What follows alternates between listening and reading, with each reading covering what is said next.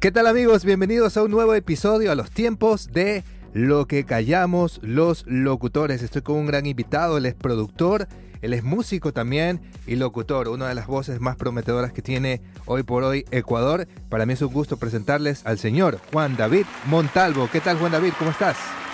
Hola Tocayo, muy bien, muy contento de estar acá contigo.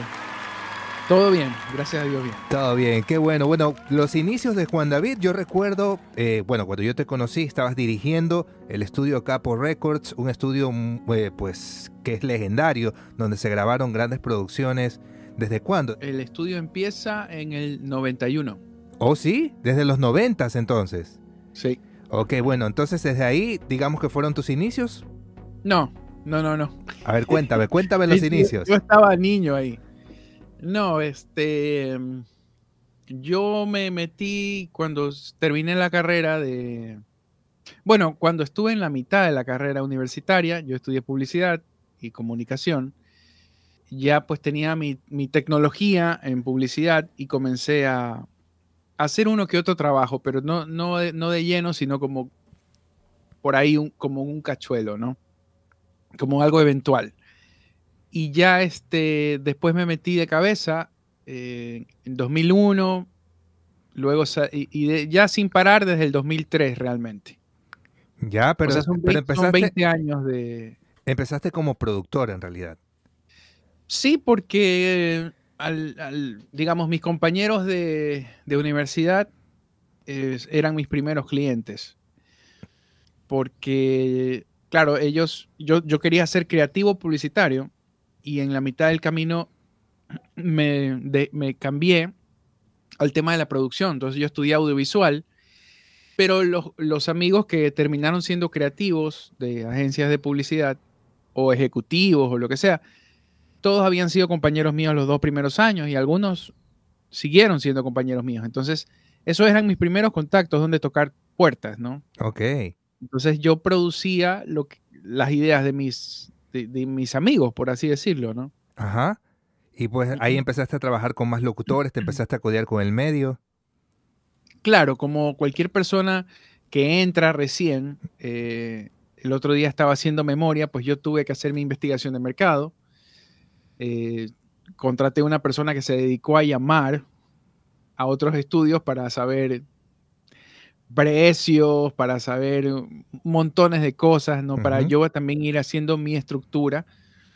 Y yo comencé buscando locutores también, no, sé cómo, no recuerdo exactamente cómo, pero los primeros con los que trabajaba eran la mayoría gente de radio. Gente de radio que también hacía locución comercial.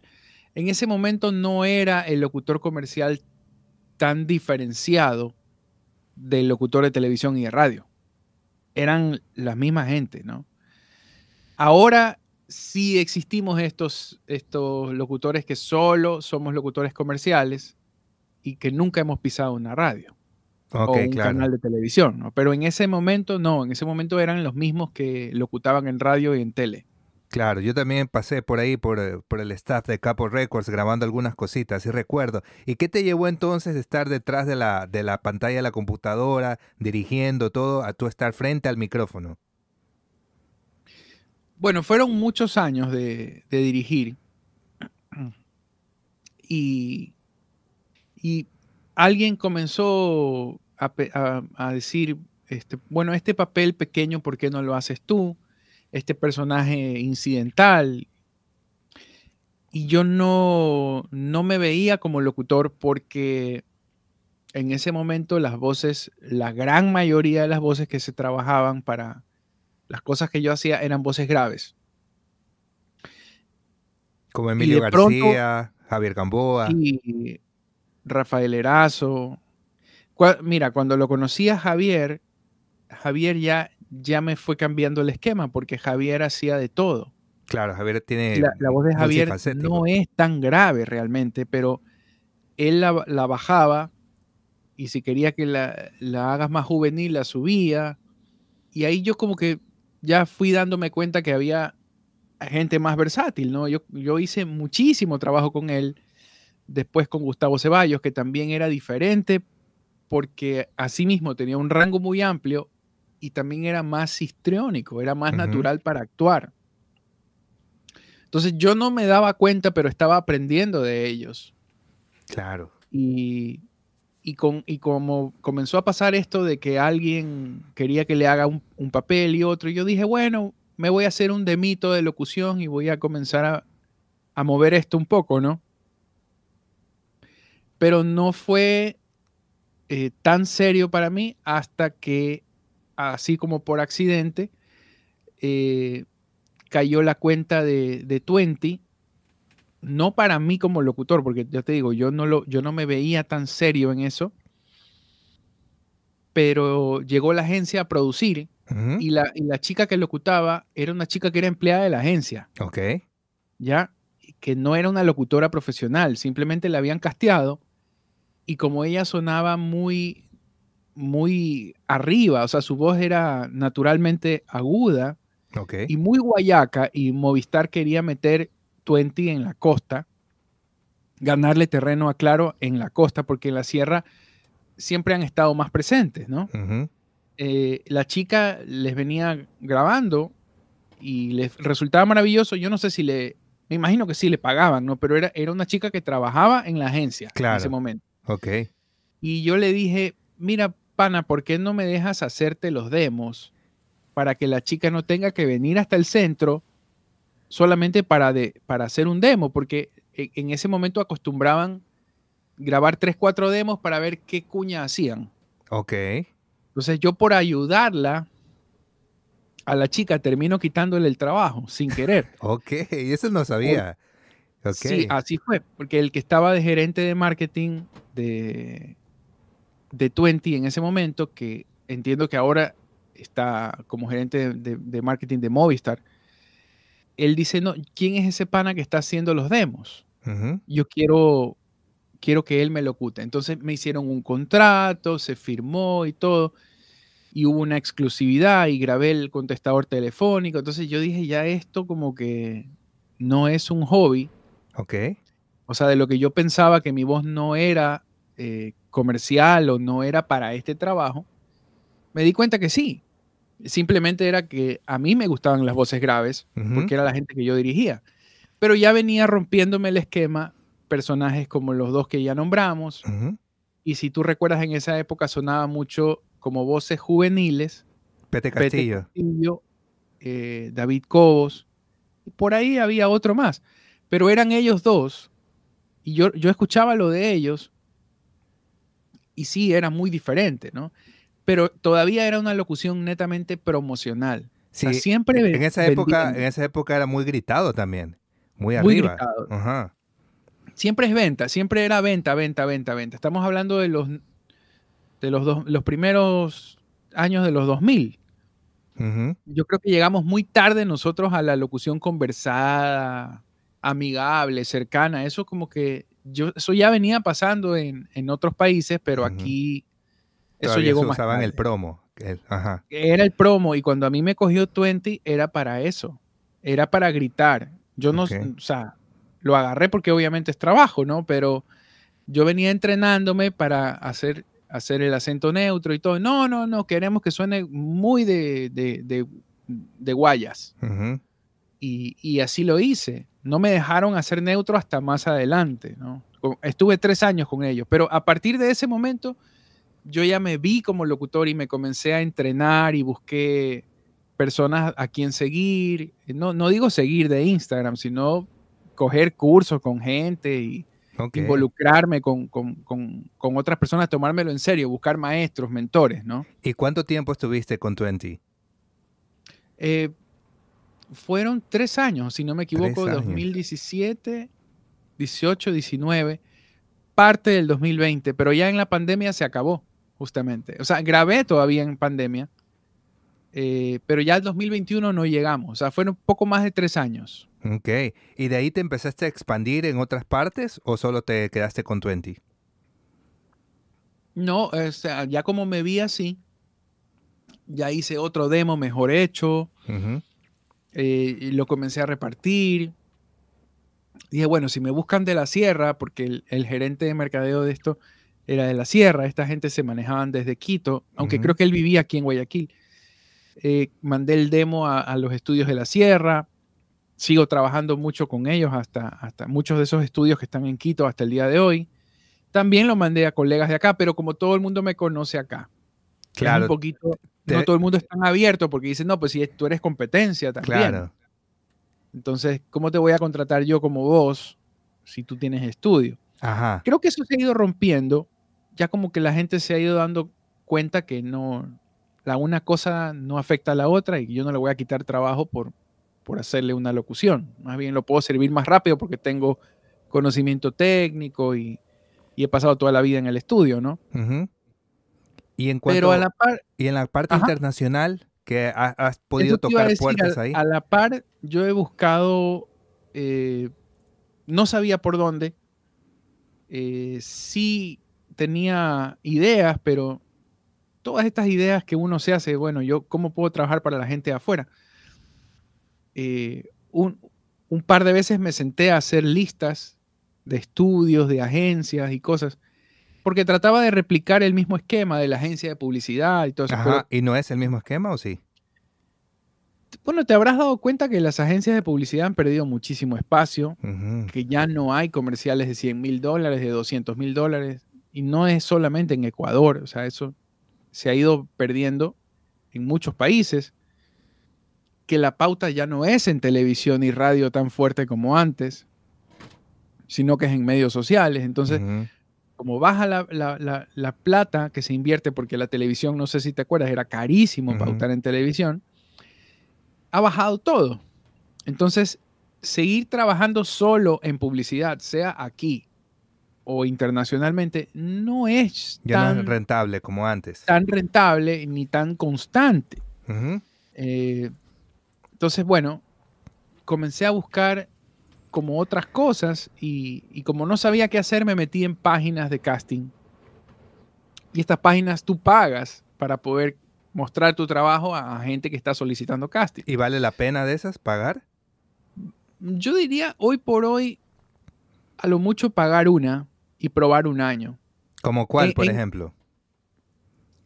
Eh, ¿Cuál recomiendas? Una. Mira, no puedo recomendar ninguna, sinceramente. Te puedo decir mi experiencia y, mis recelos también. O sea, yo, te, yo tuve cuenta en voices.com por mucho tiempo y de ahí salieron muchos clientes que decidieron trabajar directo conmigo. Uno de esos hasta el día de hoy lo tengo. O sea, fue bueno. O sea, sí, fue bueno, pero el primer año fue horrible. Yo hice como 150 audiciones, una cosa así, y no me salía ningún trabajo. Ok. Entonces yo me cuestioné muchísimo porque de, haber ganado este tema de 20 a entrar en una página de casting y que no me salga nada. Entonces yo no entendía, o sea, es, es mi forma de locutar, es mi voz, se me nota el acento todavía, ¿qué es lo que estoy haciendo mal? ¿Y qué crees que fue? es muy cuestión, no sé, yo no sé qué fue, pero en algún momento ya comenzaron a salir cosas. Mm. No te digo que salen a montones todos los días, pero ya es normal, o sea, que sí me salga uno que otro trabajo, Qué bueno. Por Voices, Voices, así. Por Voices, y por, por Voices.com y luego por Voice123 este año decidí dejar de, coger voices.com por un par de razones. ¿no? La, una es que llegan, va a parecer tonto esto, llegan muchísimos castings. ¿Ya? ¿Y cuál es el problema? Son muchas oportunidades. Sí, son muchos mails que leer. Es verdad. pero no hay seguridad todavía de que te vayan a salir esos trabajos. En, ningún, en ninguno hay seguridad. claro. Este, Voice 123 me he quedado este año, me voy a quedar con ese, recién lo renové, porque llegan dos, tres, cuatro, ya. Claro.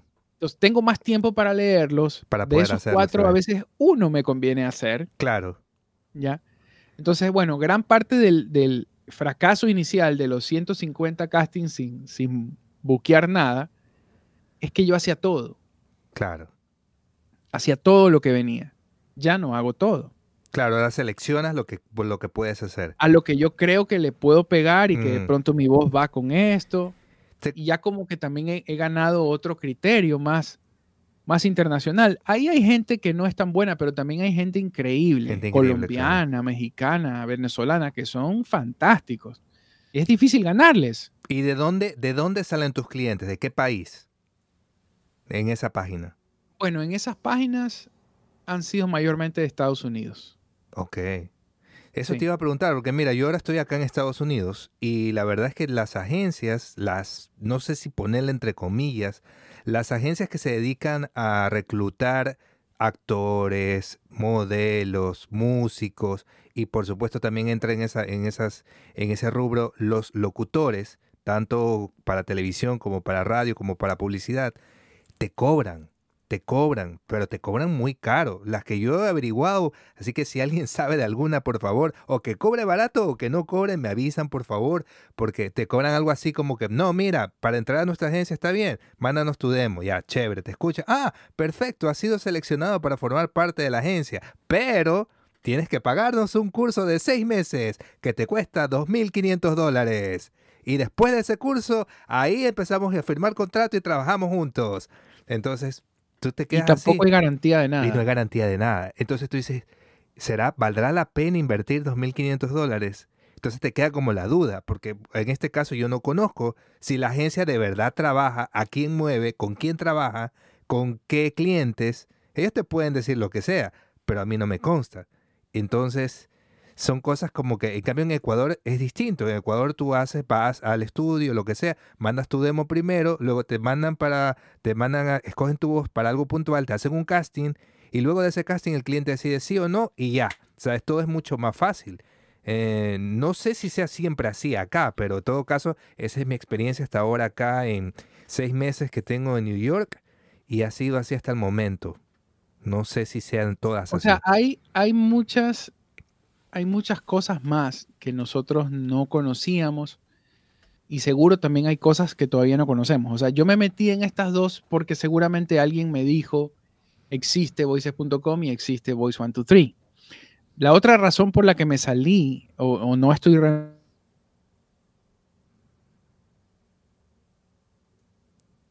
Juan David, ¿me escuchas? Eh, se quedó de inteligencia artificial. Se quedó te veo congelado. Sí, se quedó congelado y regresaste. la, otra La, otra razón por la que te saliste.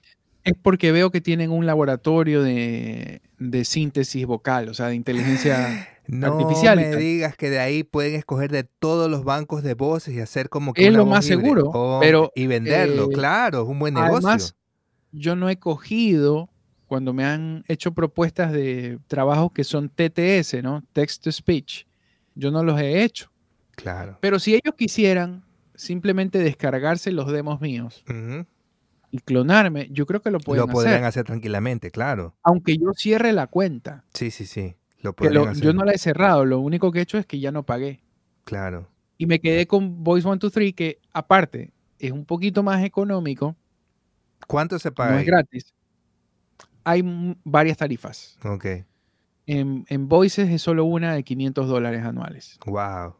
En Voice 123 hay, hay una de 200, una de 400, una de 600 y hay una de como 6 mil dólares. No sé, creo que la diferencia es que te llegan primero las propuestas, te llegan propuestas más chéveres si pagas la, la tarifa más alta pero bueno, yo obviamente no pago esa, pero me parece exagerado el precio, es como comprarse un, dos motos. No, claro. No, tiene sentido. Sí. Pero con la que tengo, también me han salido clientes de ahí, fíjate. O sea, han salido clientes y ahí es un poco más libre. O sea, ahí no, no están prohibiendo que el cliente... Que el cliente se, te acerque y te haga un contrato directo contigo. Con tu contacto. En voices.com es un poquito más como de agache que yo tuve la suerte de que yo no tuve que violar su política, sino que los clientes me, claro, te me buscaron a mí, me dijeron, oye, pana, te, estoy buscando y eh, qué sé yo, necesito trabajar directo contigo. O sea, ya no fue, no fue, no fui yo el que. Y hay otras páginas, te menciono rápido, que son gratis. Eh, hay una que se llama Voice Crafters, que me han salido un par de trabajos por ahí. Hay una que se llama BioQuent, con Q, que son de Inglaterra. También he trabajado con ellos. Sí, termina. O sea, B, pequeña, B, o, ajá, B, o, de voiceover, Quent. Ah, ok, Q, Quent. Q, creo que es Q-U-E-N-T. E, N-T, claro. Sí. Eh, y todas estas páginas que, que no te cobran, en el caso de ellos, tienen un sistema diferente. Entonces, este, VoiceCrafter tiene como un sistema automático, entonces el cliente te, te buquea por el sistema de ellos, pero ahí también es prohibido darle tus datos de contacto. Al cliente, claro. En VioQuent también es prohibido darle tus datos de contacto, pero eh, es un poquito más personalizado. Te escriben. Oye, Juan mm. Manuel, hay un cliente que te tiene preseleccionado para una cosa, este es el presupuesto, ¿estás de acuerdo? Si no. Y me gusta porque ahí, ahí me ha salido hacer videojuegos que nunca había hecho. Ahí fue la oportunidad que me, que, me contaste de los, de los videojuegos. Hiciste un doblaje. Ahí fue el videojuego este que, es un videojuego de, móvil, o sea, de iPad iPad y iPhone y todo eso, que se llama... Esa fue tu, tu primer acercamiento para el doblaje. Eso fue con voices.com. No, pero fue el primer acercamiento hacia el doblaje, digo, para ti. Es que eso no lo considero tanto doblaje porque es más como un reemplazo de voz porque el personaje no está mirando a cámara. Oh, ok. Acuérdate, es como un, es como este Farlight 84, creo que se llama. Es un juego como, como Fortnite. Es como Fortnite. Entonces, el personaje te habla en off. Claro, sale en off. Ok, lo entiendo, lo entiendo. No, te está hablando. Claro. No es un doblaje como tal, pero tienes la voz del personaje en, tus audífonos todo el tiempo, ¿no? Okay. Y eso fue muy lindo porque la voz del gringo que yo reemplacé en español era muy parecida a la mía. Entonces, es un casteo Claro. Por similitud. Perfecto. Qué bien. Es maravilloso, ¿no? ¿Y ya, ya, ya has podido jugar ese juego y escucharte? No. ¿Todavía no sale? lo, bajé y estaba todavía en inglés, ¿no? Yo creo que ahora tengo que volver a probar porque ya han pasado como tres meses de que lo grabé. Es posible que ya lo hayan claro. no lo sé. Qué bacana de ser esa nota, loco. Escuchar ahí tu personaje y escucharte. claro. Eso es loquísimo, claro. Yo se lo enseñé a mi hijo, le digo, mira, estoy haciendo esto porque él juega. Ok y digo, en algún rato le, o sea, juega este juego porque te voy a sonar yo con este personaje, tal. Qué bacán. Entonces vamos a ver, en el momento que salga será, será muy emocionante, ¿no? Sí, qué bacán, bacanísimo. También te veo que estás involucrado justamente con, con una sociedad que se ha creado, Sociedad de Locutores en Ecuador. Cuéntame acerca de la sociedad, de quién fue la idea, eh, cuáles son sus planes, sus metas, qué es lo que hacen con los locutores. Bueno, ALSEC, que es la, Asociación de Locutores Ecuatorianos o del Ecuador, eh, tiene algún tiempo de que se formó como una intención o un grupo. Nosotros somos la segunda directiva, porque había una, primera directiva antes. Y este, esta segunda directiva tiene un poquito más de un año. Y en este año, justamente el otro día, eh, recibimos la noticia de que ya el Ministerio de Trabajo nos reconoce como una asociación legal ecuatoriana. Entonces ya estamos eh, a un paso de tener lo que se llama la personería jurídica y, la posibilidad de sacar un RUC a nombre de la, asociación y tener una cuenta de banco a nuestro nombre y, ya como volverse un ente eh, Oficial. Activo, vivo y participante en la comunidad ecuatoriana, ¿no? ese, ese vendría a ser nuestro primero gran, primer gran logro. Eh, ¿Por qué nos unimos? Porque alguien en algún momento comenzó a, a quejarse de un maltrato que había en, en una productora y mucha gente dijo, no, sí, a mí esa productora también me ha hecho esto, y a mí también, y a mí también, y a mí también. Entonces, a ver, ya sabemos que están pasando cosas que no deberían pasar, ¿por qué no nos juntamos y, este, y nos defendemos? ¿no? Y eso hay grupos en agencias y productoras que no les gustó. Pero continuamos. Y hemos tratado de acercarnos para que vean que no es que nos estamos asociando, como muchos han dicho, para subir los precios, para sindicalizar y hacer relajo no, es, es que tenemos que unirnos para ayudarnos entre nosotros, sí defendernos en cierto momento, eh, pero más que nada, las cosas que más se hacen en la asociación son compartir información y conocimiento. Okay. Eh, hay, hay capacitaciones, hay ventajas, hay un compañero toma fotos profesionales, nos tomó fotos a todos, sin cobrarnos. Eh, tratamos de buscar cómo nos ayudamos, ¿no? Obviamente nos pasamos información cuando hay una X agencia o cliente o productora que no, que no cumple con los pagos o que ya tiene como una costumbre de actuar mal, sí lo decimos, sí lo informamos, pero no, no para destruir a esa persona. Yo también conocía una, yo también conocía una. No sé si exista todavía, pero bueno. Eh, incluso, Solo para cuidar. Incluso, incluso, ¿sabes lo que me hicieron? Eh, con esa productora hacía bastantes jingles. Y jingles este, tocados con músicos y todo. Entonces, este, para un jingle yo mando como que un demo, me lo aprueban, me mandan el ok, vamos, lo empiezo a producir, llamo a los músicos y nada, pues como los músicos, sabes que a veces no los puedes tener esperando, yo decía, bueno, sabes que el pago demora uno, de uno a dos meses, en teoría, ¿no? Entonces yo decía, no, yo les voy a pagar de mi bolsillo. Yo les pagué de mi bolsillo a todos los músicos, armé el jingle, pasa el mes, no me pagan, pasan dos meses. ¿Y qué pasó? Ah, no, ¿sabes qué? Lo que pasa es que al final la compañía decidió nomás utilizar el jingle internacional. Y yo, ¿what? Y yo me quedé y perdí todo el dinero de los músicos, se perdió el tiempo, la producción y todo. Y, me quedé cruzado de brazos porque no hay como que una ley que nos ampara a nosotros como, como locutores, como productores.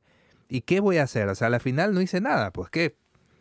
Ya lo que decidí fue ahí, más bien decidí ya no hacer más jingles, porque, o salvo que se haga un jingle así sencillo, con, con maquetas, con MIDI y toda la cosa, pero ya no, no de esa magnitud porque realmente es una, un gasto grande y, para, y no tienes la garantía ni, ni la, eh, el respaldo legal como para poder hacer algo en ese sentido. Sí, ojo que este, las asociaciones no hacen leyes. las asociaciones pueden, proponer, proponer, proponer. pero el que hace las leyes es el Congreso. Claro, pero pueden proponer una ley. Sí, pero no es que nos asociamos para eso, por si mm. acaso. Porque, o sea, no quiero que te hagas esa expectativa ni que nadie que esté escuchando piense que si se mete a la asociación de nosotros, entonces ya no le va a pasar eso. No, no, no, claro, pero eh, puede ser eso como... Eso le puede pasar, o sea, si tú, por, eso nos contamos entre nosotros, claro. tal cliente, esto. Entonces la mejor manera de protegerse es haciendo un contrato, digámoslo así. Es que siempre así. Y a veces ni así. Ah, sí, aún así, pero, pero por lo menos eh, yo logré en la productora que me respeten el tema de los derechos. ¿Cómo? O sea, lo, y no lo hago solo yo, lo hacen otros compañeros también. Yo pongo en la cotización. Claro. Eh, si tú me apruebas la cotización, yo te hago notar, mira, la cotización dice que tienes seis meses para usar esto. seis meses y un día, y tú lo sigues pautando, yo te llamo, porque a mí el locutor me va a llamar también. Y tú tienes que llamar a tu cliente y darme una compensación por el tiempo que vas a, seguir pautando. Y yo no es que le puedo bajar la pauta, yo no me voy a ir radio por radio. ¿Sí me explico? O sea, si me quiere hacer un daño, me lo hace. Y se te lo hace, claro. Pero la relación ya se daña. Entonces, él tiene que tomar la decisión de que ya no va a trabajar conmigo, tiene que buscar a otra productora y después le hará lo mismo a otra y después a otra hasta que se pelee con todos. Pero, eso, suele pasar, sí. Ya, entonces, sí, obviamente que hay gente que es caretuco y caradura, digamos, para que se entienda en cualquier país. Pero no todo el mundo es así, pues. O sea, entonces la, mejor manera de protegerse es avisando, es, por escrito. Si se puede hacer un contrato, se hace.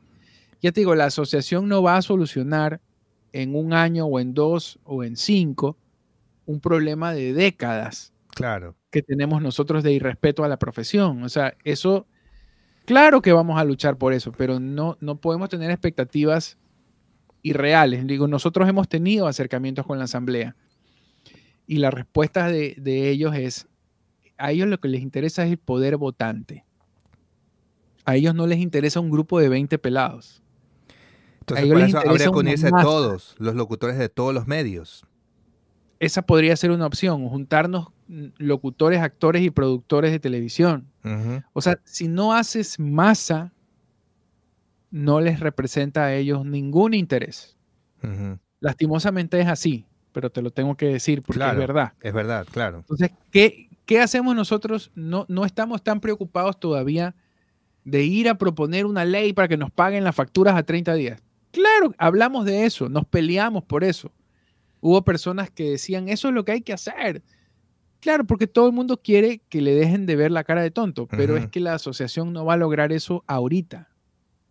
Eso no, o sea, primero hay que madurar y crecer y unirse con otros grupos. Entonces, hasta ahora lo que podemos hacer entre nosotros es ayudarnos, conseguirnos entrenamientos con descuento, darnos información, cuidarnos de los clientes malos entre nosotros y, sostenernos unidos, loco. Es mejor estar que no estar. O sea, yo no me siento, o sea, yo no siento que mañana me voy a, a, estar cómodo si me salgo de la asociación. Yo prefiero estar dentro. Claro. Sí tenemos un tarifario que para la gente que empieza recién es fantástico porque no saben cómo cobrar. Y la función del tarifario es que ellos no vayan a cobrar 50 dólares por algo que cuesta 200. ¿Ya? Sí tenemos ciertas cositas que dan estructura, pero mira, sin haber hecho nada malo, ya hay personas que piensan que somos, que nos unimos para subir los precios, que somos sindicalistas. Eh, ha habido personas que de pronto de provincia que tenían miedo de unirse porque decían, no, pues entonces si yo me uno ya tengo que cobrar como cobran en Guayaquil y en Quito, pero acá en la provincia se cobra menos. No es así, no le vamos a obligar a nadie a que cambie. Si, si estás haciendo cuñas de, 50 dólares en, en Cuenca o donde sea, síguelas haciendo, pero cuando te llamen de un estudio de Guayaquil, cóbrale lo que es. Lo que está en el tarifario. Cuando te llamen de Quito, cobra lo que es. ¿Y, los precios internacionalmente se manejan los mismos que en Ecuador o se manejan menos o más? Esa, es otra ventaja que tenemos. Nosotros tenemos relación con la ACL, que es la Asociación de Colombia, y con AMELOC, que es la de México. Entonces intercambiamos información, consultamos con colegas de allá. Ellos tienen su tarifario colgado en internet, tú lo puedes ver. ¿Y es más o menos que Ecuador? Eh, Ecuador es una de las tarifas más bajas, pero en el momento ¿Oh, que se encuentra Colombia, ya no estamos tan distantes, porque ellos han bajado un poco su, mm. sus tarifas. Pero en todo caso van por ahí. Ahorita estamos más parejos. Antes, antes las tarifas colombianas estaban mucho más altas. ¿Oh, sí? Sí. Creo que solo en Bolivia eh, se cobra menos que en Ecuador. Por ahí no sé, me parece que en Honduras, no estoy tan seguro. Pero en general, te pregunto porque, en general Ecuador es uno de los más bajos. Te pregunto porque, ah, mira tú, yo, yo pensé que era más bien que estaba alto, porque te digo esto porque una vez, eh, me acabo de desbloquear un recuerdo, una vez, hace algunos años, me contactó una agencia de España por internet. No, mira que hemos visto tu, tu trabajo eh, en las redes em, y queríamos contactarte para una, una, una publicidad. No sé si me puedes enviar tu reel. Le envío el reel ah, ya, mira, tenemos un personaje para ti, esto va a ser como, creo que era un cuento, un audio cuento, algo así. Entonces era un texto más o menos de una página, entero, todo lleno. Entonces, em, ok, eh, ¿cuánto nos cobras? Y yo le dije, bueno, cobro lo que se cobra en Ecuador, que habrá sido por una página en esa época que 200, 150, algo así. Y dice, no, pues, pues, está caro, que no sé qué, que mira, te mando el tarifario de acá de lo que nosotros pagamos en España. ¿Y sabes cuánto pagaban por, por, por una página? Pagan algo así como 20 dólares. Y yo me quedé así, ¿qué? O sea, 20, 20 euros, que serían que como, como 40 dólares, algo así, 20 euros. Entonces, este, 40 dólares. Y yo, por una, pero una página entera y llena, la aprovecharon para llenarla todito sí que se paga como se paga eso y ese, eso es lo que nosotros pagamos, que no sé qué. Y yo digo, chuta, ¿será? Entonces me quedó la duda, porque en Ecuador por una página entera así llena, no, no cobrábamos eso. Entonces... ¿Y lo hiciste o no? Al final lo hice porque mi meta era, mi expectativa era, ok, vamos a empezar ahí, que quita que me sigan llamando, me sigan llamando, pero no, resulta que era algo muy puntual y así como tú dices, era un macheo de voces. Era como que mi voz la querían en, la, en, la, en, el, la, imaginación del autor, quería que suene así. Eh, Pero para, era un cuento, dice. Era un audio cuento, de esos que salían en Spotify al principio. ¿Te acuerdas cuando empezó todo el boom de Spotify y salían los audiocuentos, los audiolibros, esas notas para niños? Era un personaje.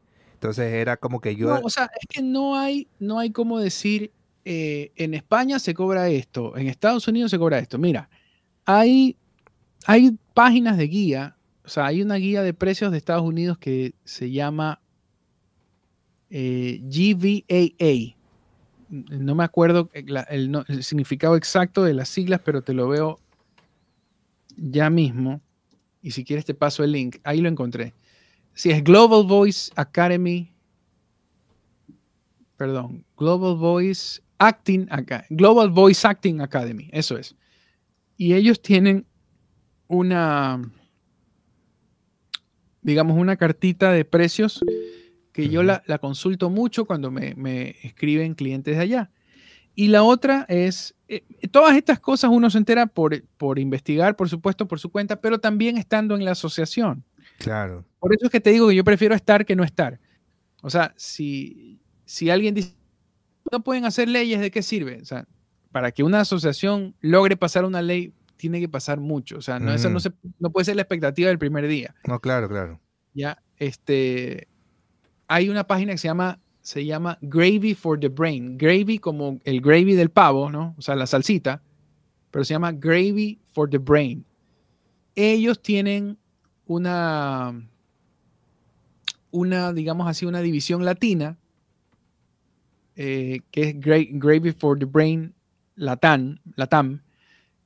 Y, este, y hay colegas ahí que han venido a Ecuador y que hemos conversado con ellos y son muy chéveres y hay relación.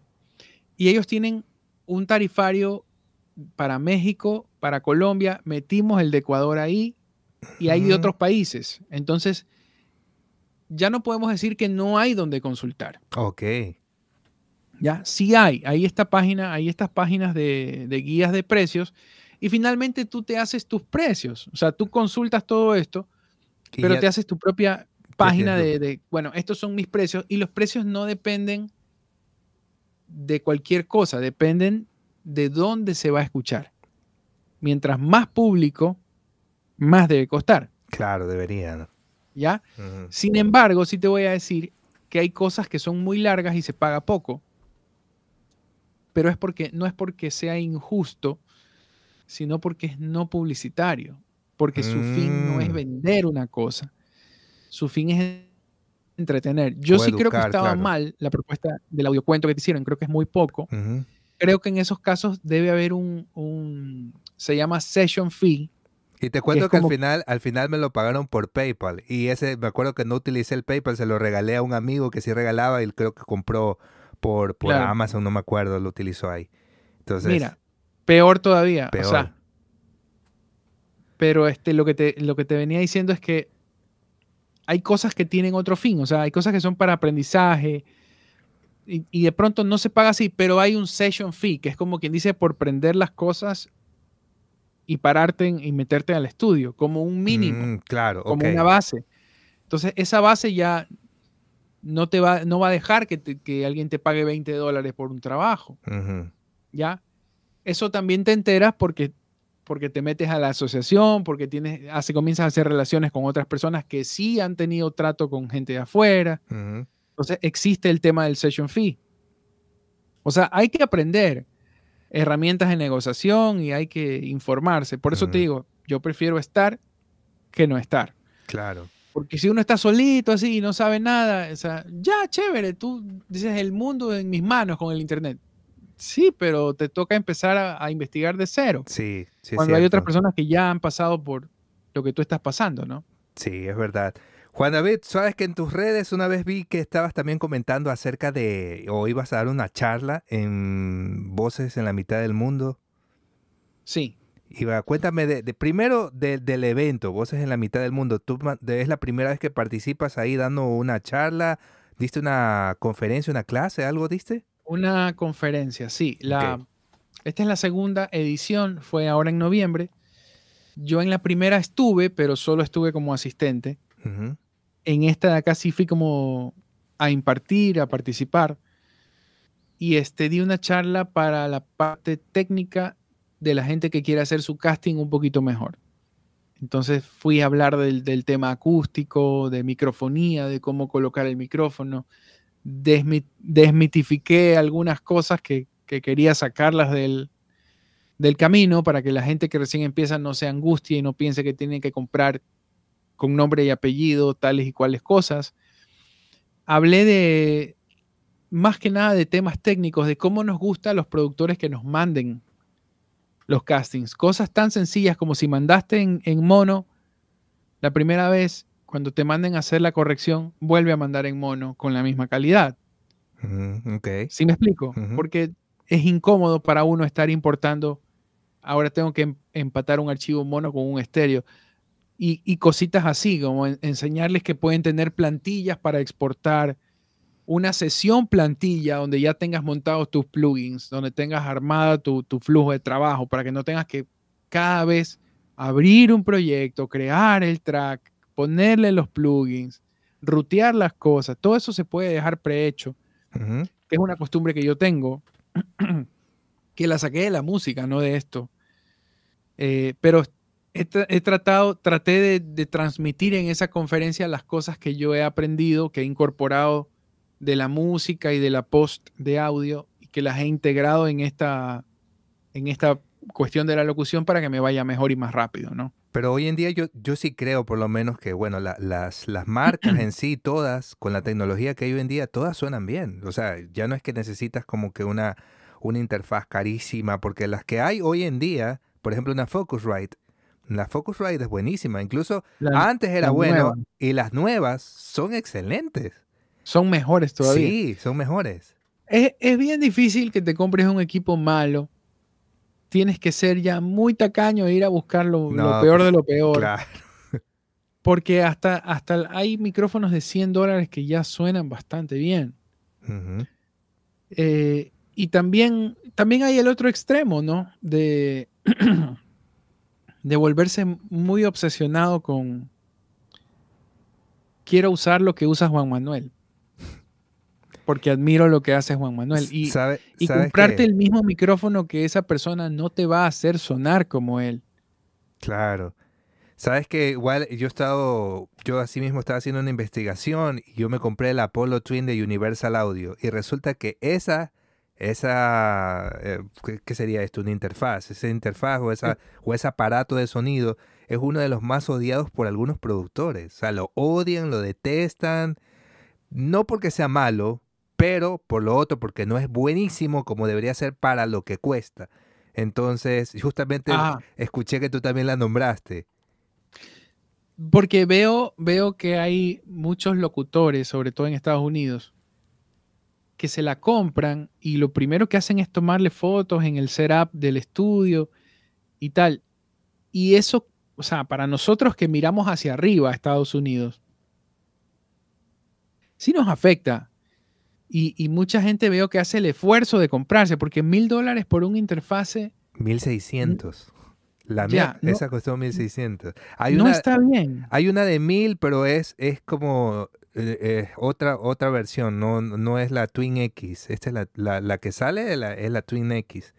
1600 y tienen razón. Imagínate, ¿Sabes que yo, pagar eso. Yo he quedado en cuenta eso ahora, porque es lo que decía justamente, hablábamos en este espacio con otro amigo productor, Sergio Vivar, él las odia. Y él dice, para ese billete, dice, tú hubieras comprado una, creo que es Prisma, Prisma la marca, y dice que esa, esa, esa interfaz es, viene con ya los convertidores de audio, pero que son buenísimos, que ya es como que tengas ahí un preamp carísimo y, y, convertidores buenos. Ajá, todo bueno. Entonces no, se compara con la, con la Universal. Entonces, mm, son cosas que uno va también aprendiendo en el camino también.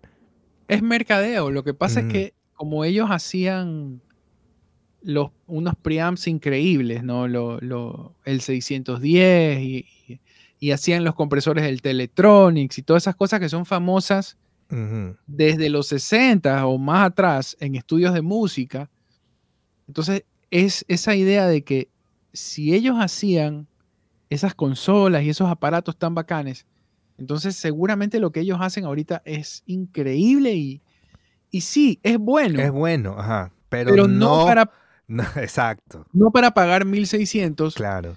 Y luego terminar no usando, que la gran idea de ellos es el plugin y que la voz pasa por el plugin y entra grabado el proceso del eso, Eso es lo que tendría dentro como, como un procesador interno que entonces tú metes el plugin y ya en la propia interfaz va directo cargado el plugin. Entonces, su lo que te quieren vender, la idea de lo que te quieren vender es como que tuvieras ahí adentro, qué sé yo, el, el preamp de 3 mil, 4 mil dólares, que ya lo tengas ahí ingresado y que te va a sonar un 98% parecido al, al real, como que tengas el físico. Entonces te lo dicen que han hecho todos los, cálculos, que toda la vaina, todos los, los, algoritmos como para que te suene igual. Entonces, este, incluso hacen comparaciones y todo. Pero en eso sí no les creo tanto, porque nunca va a sonar un preamp de 3 mil, de 4 mil dólares real, físico, a algo que está dentro integrado en un software. O sea, al final, eso es lo que es. Puede sonar parecido. Puede sonar, pero es que ya todo está tan bueno ahorita que es difícil sentir la diferencia. Bueno, eso también es verdad. Por ejemplo, ahorita yo estoy utilizando un Avalon, un Avalon, el, famoso, el, clásico Avalon, y lo tengo ahorita. Entonces, eso es lo que le está dando el, power a este micrófono ahorita. y es software. Uno de los pocos, y es uno de los pocos que se, de, o sea, de locutores que conozco, tienes que ser muy técnico para, y ya, esto porque tú eres músico. Pero la mayoría te aseguro que termina no ocupando esas, esas emulaciones. O las terminan usando mal, grabando audios distorsionados. Y lo que te iba a decir es que, es que, bueno, el Avalon real yo lo siento más cálido. Este de aquí suena bien, sí me gusta, suena muy parecido, pero el real, que también lo he probado, el físico, para mí le da el tubo, el tubo, porque son de tubos, ese tubo le da una calidez adicional. No sé, ese, ese es mi, lo que me dice mi oído, pero en todo caso, mal no está, pero no sé, no sé. Sobrepreciado. Sí, sobrevalorado tal vez. Porque, sobrevalorado porque ojo, el plugin te lo cobran aparte y el plugin vale 300 dólares más. O sea, síguele sumando. Entonces... Ah, sí, es que es, que es un negocio y el, lo que sacó SSL ahorita, que son baratas las SSL. Eh, yo no las he probado, pero tengo un amigo que tiene las dos. Tiene la, Universal, el Apollo eh, y, la SSL. Dice que le gusta más la SSL. ¿Ves? Es, esa es la cosa. Y, mm. es músico como nosotros. O sea, tiene... Y tan malo no va a estar su criterio, porque eh, es alguien que todos los días se sienta y, y trabaja en sonido, ¿no?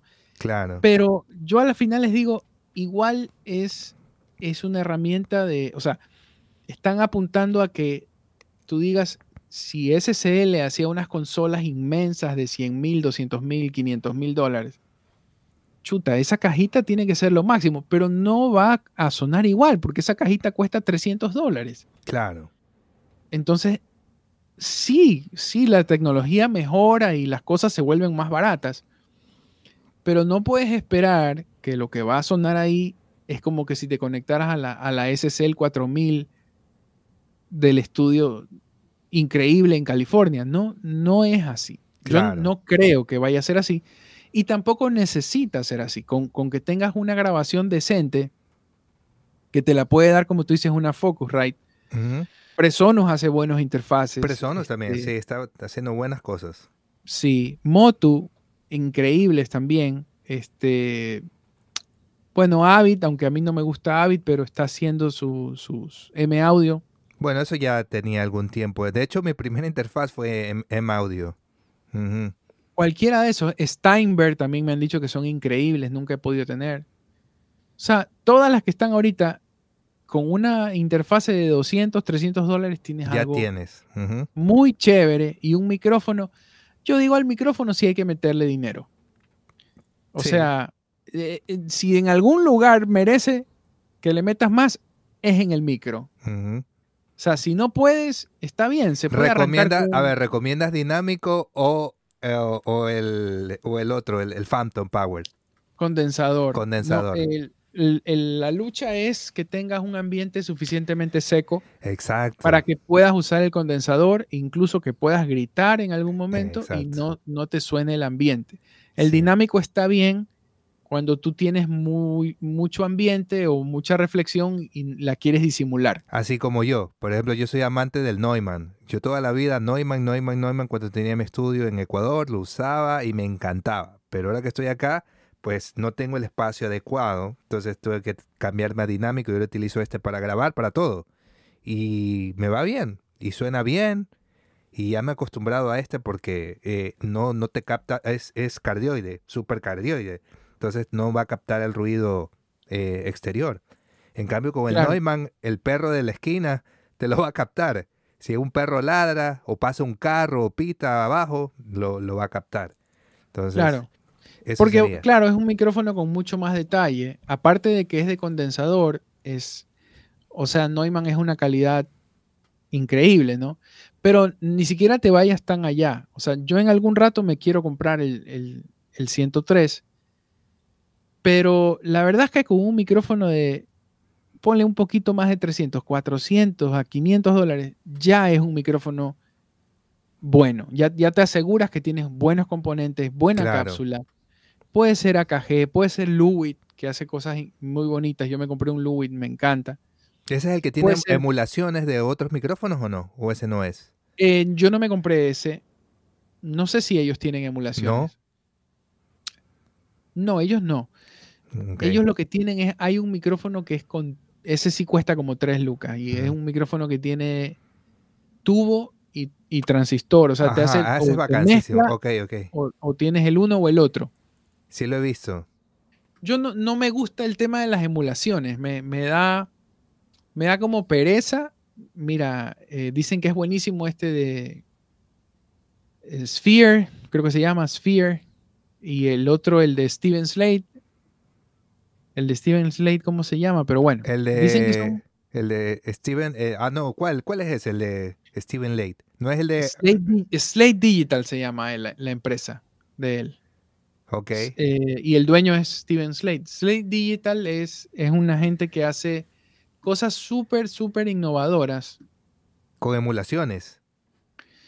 Eh, sí. O sea, tienen un micrófono de emulaciones. Te lo voy a pasar también en, en el chat Ahí está. Eh, pero tienen otras cosas, tienen plugins, tienen, ellos fueron los primeros que hicieron una pantalla digital grandota, así como que fuera una pantalla de televisor, pero táctil.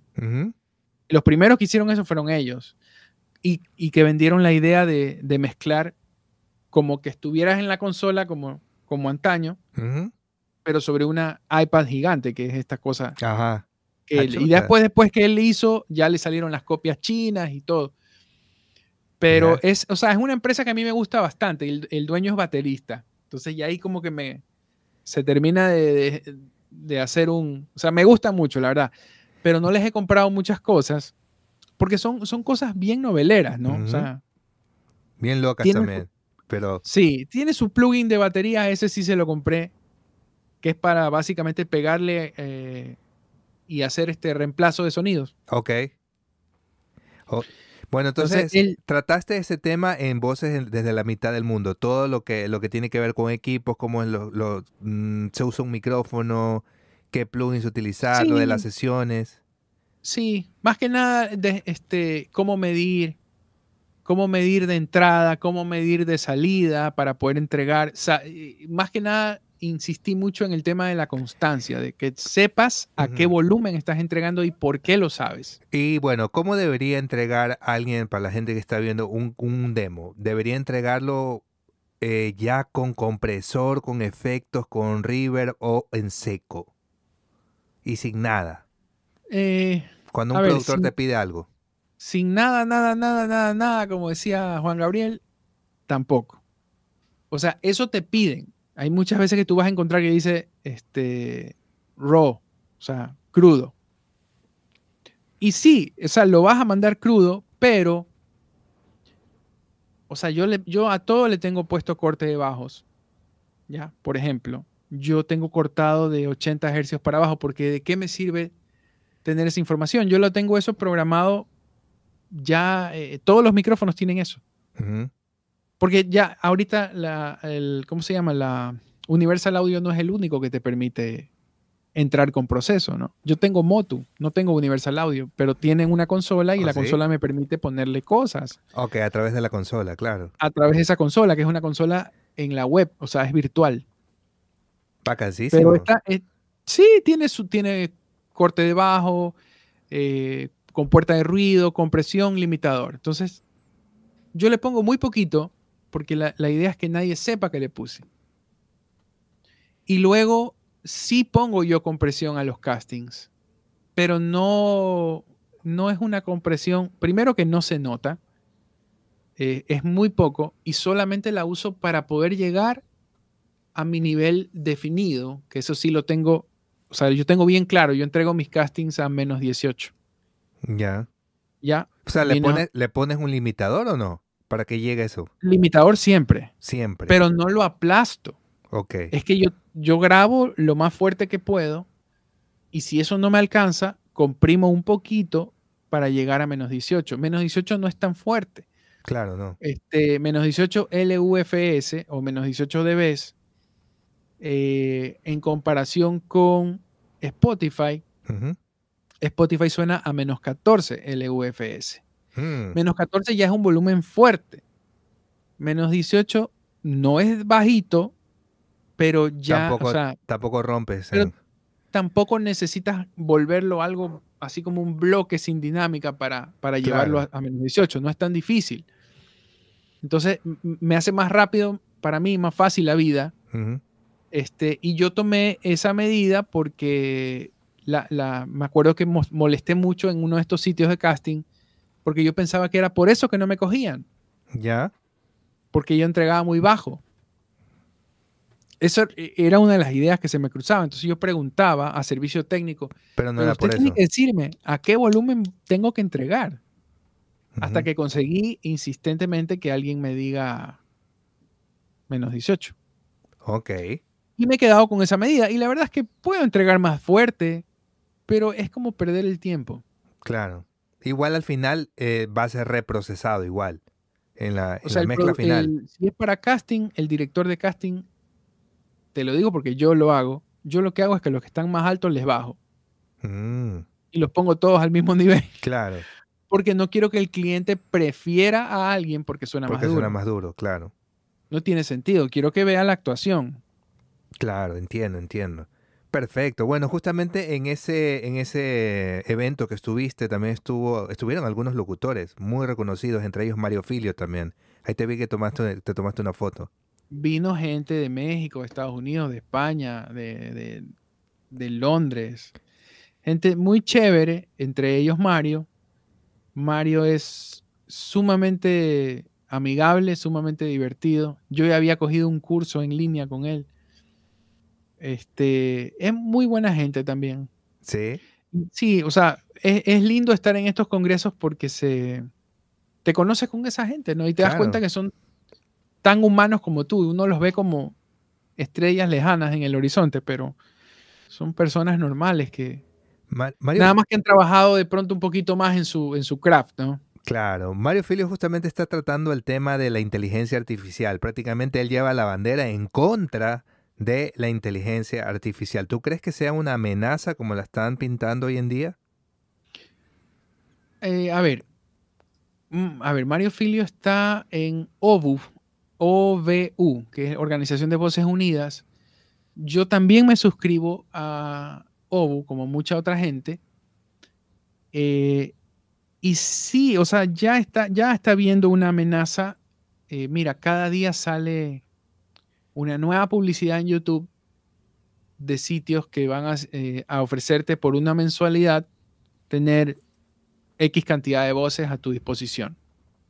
Entonces tú en vez de pagar a un locutor, pagas una suscripción y escoges hoy día Margarita, mañana Marcelo y así. Y, y haces con esas voces tus videos. Y yo creo que eso va a estar eh, un tiempo más ya hay una intención de debate en, el, en, Estados Unidos, en, en, el Congreso, y eso era lo que hablábamos el otro día. Yo te digo, y, así, así comienza. Gran parte de la motivación de la huelga que recién terminó. La huelga de escritores, actores, productores. La huelga de actores y escritores en Estados Unidos, el SAG-AFTRA, el famoso sindicato de actores, y ahí también están los locutores. Eh, gran motivación de eso era por el tema de la inteligencia artificial, porque están pretendiendo reutilizar imagen y voz de estas personas y ya no pagarles o no pagarles de manera justa. Claro. Entonces no es una amenaza solo para los, locutores, es una amenaza para mucha gente. Y este, no Mario Filio, sino OBU, básicamente un grupo bien grande de, locutores latinoamericanos, representativo, eh, estamos, estamos plegados a ese interés de que la inteligencia artificial no, eh, no sea usada sin discriminación y se coma los trabajos eh, importantes de nosotros, pues, ¿no? O sea, y creo que eso, lo, que va a pasar es, es que los, congresos de Europa y de Estados Unidos lo van a, comenzar a debatir y ya pues no va a ser una cosa sin freno que, que solo crece, crece, crece, crece y se va a ir comiendo los trabajos de la gente. Creo que hay muchas tareas que se tienen que automatizar, pero no se pueden perder las interpretaciones artísticas de nosotros, eh, ni, de, ni de los actores, totalmente. O sea, no pueden quitarnos todo el trabajo, ¿no? O sea, y acuérdate cuando salieron los instrumentos virtuales. Que también pensábamos que, bueno, entonces ya no. Ya no necesitas un baterista real porque ahí tienes. Ya no necesitas trompetista porque ya. Ya no, porque tengo ahí. Y mira lo que ha pasado. O sea, esos sonidos todavía siguen mejorando. Siguen mejorando. Y sin embargo, las producciones grandes se hacen con músicos reales. Pero siguen, ajá, siguen trabajando. ¿Quiénes siguen trabajando? los mejores. Pues, los mejores. Quizás sí haya como una depuración en,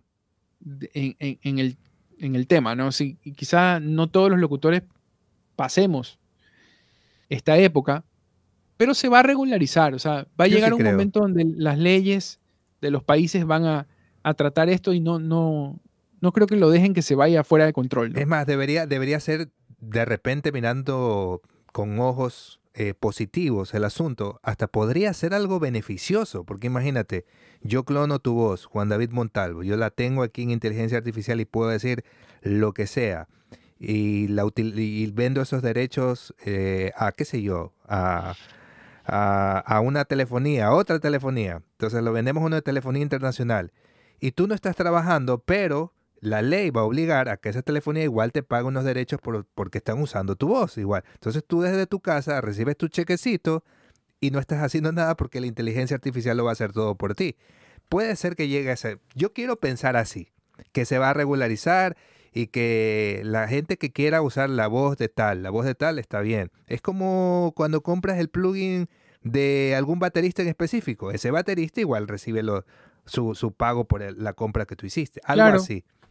Algo Es que sí, esa, yo también quiero ver que va a haber oportunidades, quiero aprender un poco más sobre el tema, porque mientras más vamos aprendiendo también sabemos cómo defendernos en el caso de que toque defendernos, pero creo que la humanidad tiene que madurar esta idea. Y también creo que, mira, si fuera todo apocalíptico y fatal, y mañana ya no existimos, porque todo se hace con, con voces clonadas, o sea, aunque pasara eso, que no creo que va a suceder, ¿no crees tú que la gente se va a hartar de eso? Claro.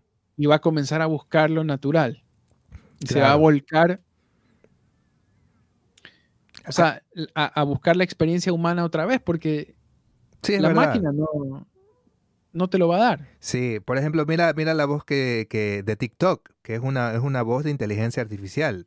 Todavía no se, no se sabe si la sacaron de alguien real o no, pero en todo caso es una inteligencia artificial que, que es muy popular y ya la gente como que ya no la está usando mucho, pero al principio todo el mundo utilizaba la voz, ponías el texto y, el locutor te decía lo que tú escribías, tenía algunas fallitas por ahí con algunas palabras en inglés, eh, pero bueno, en todo caso, eh, esa fue una inteligencia artificial que estuvo muy de moda. Y así pues vendrán más tal vez, pero como tú dices, la gente va a llegar a un punto en que va a regresar a lo natural.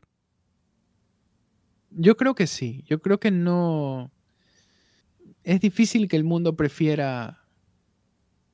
Oye, en la música, ¿se ha visto, por ejemplo, lo de Bad Bunny? ¿Viste la canción que se creó con la, con la, con la inteligencia artificial? Escuché, escuché todos los comentarios alrededor este, y vi un, un, ejemplo que ponían y ya, ya hacían como una serie de villancicos con la voz de él.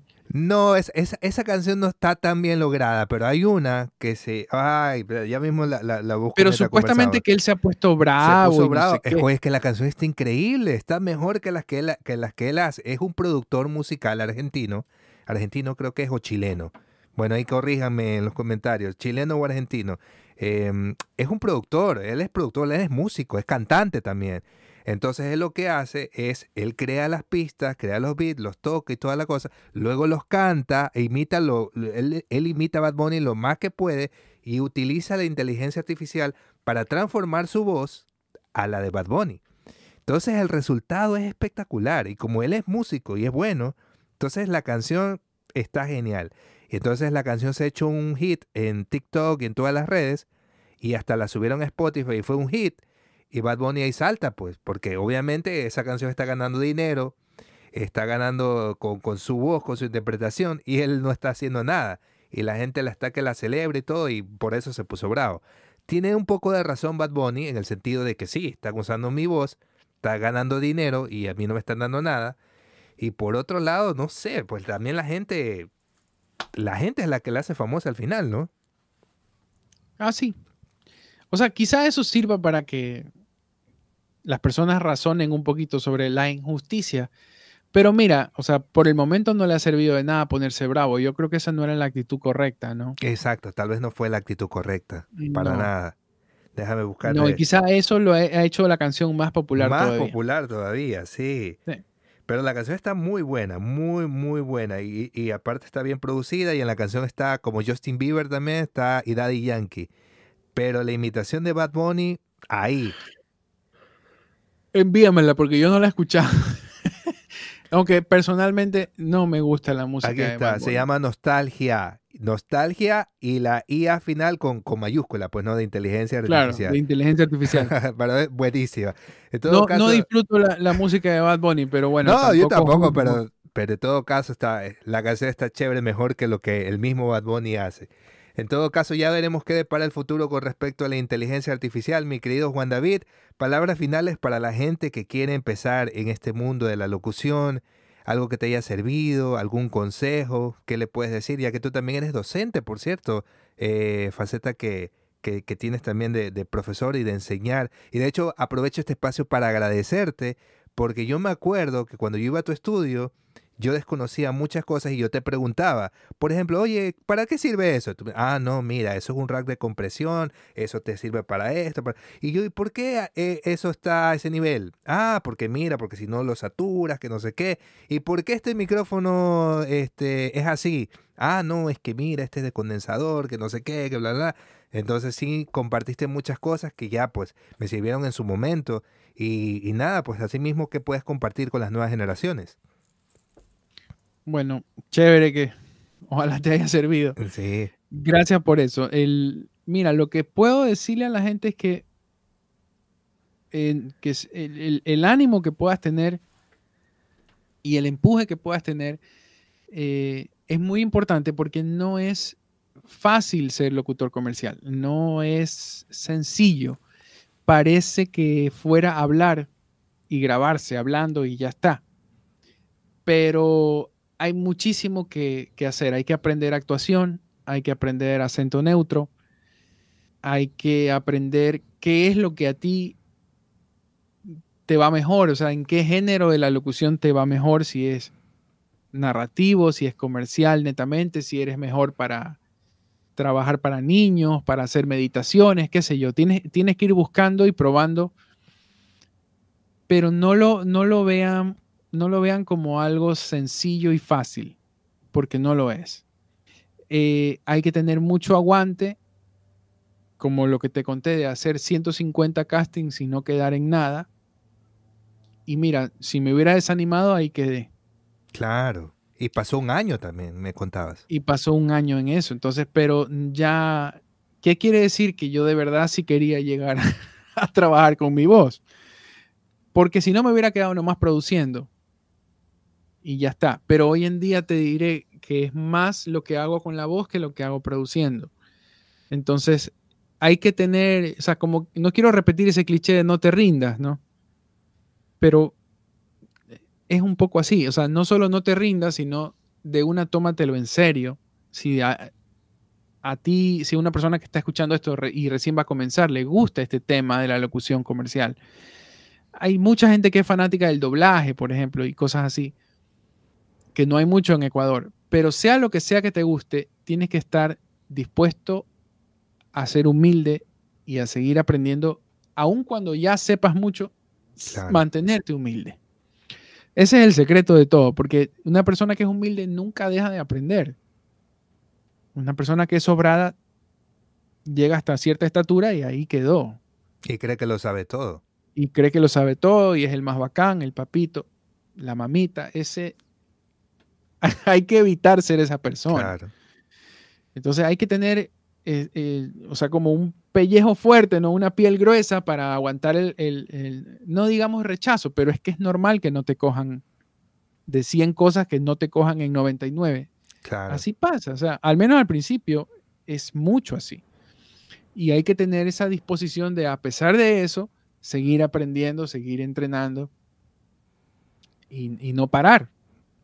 Porque en algún rato ya la, balanza comienza a, voltearse y te comienzan a escoger y ya tu trabajo comienza a, ser, a tener cierto reconocimiento. Entonces, hay que tener aguante para eso, ¿no? Aguante y tomárselo en serio, si no, no llegas. Sí, es verdad. Total. Y seguirse preparando también, de cierto modo, siempre. Claro. Sí. Bueno, sí. Eh, ¿sí diste la página de, la Asociación de, Locutores?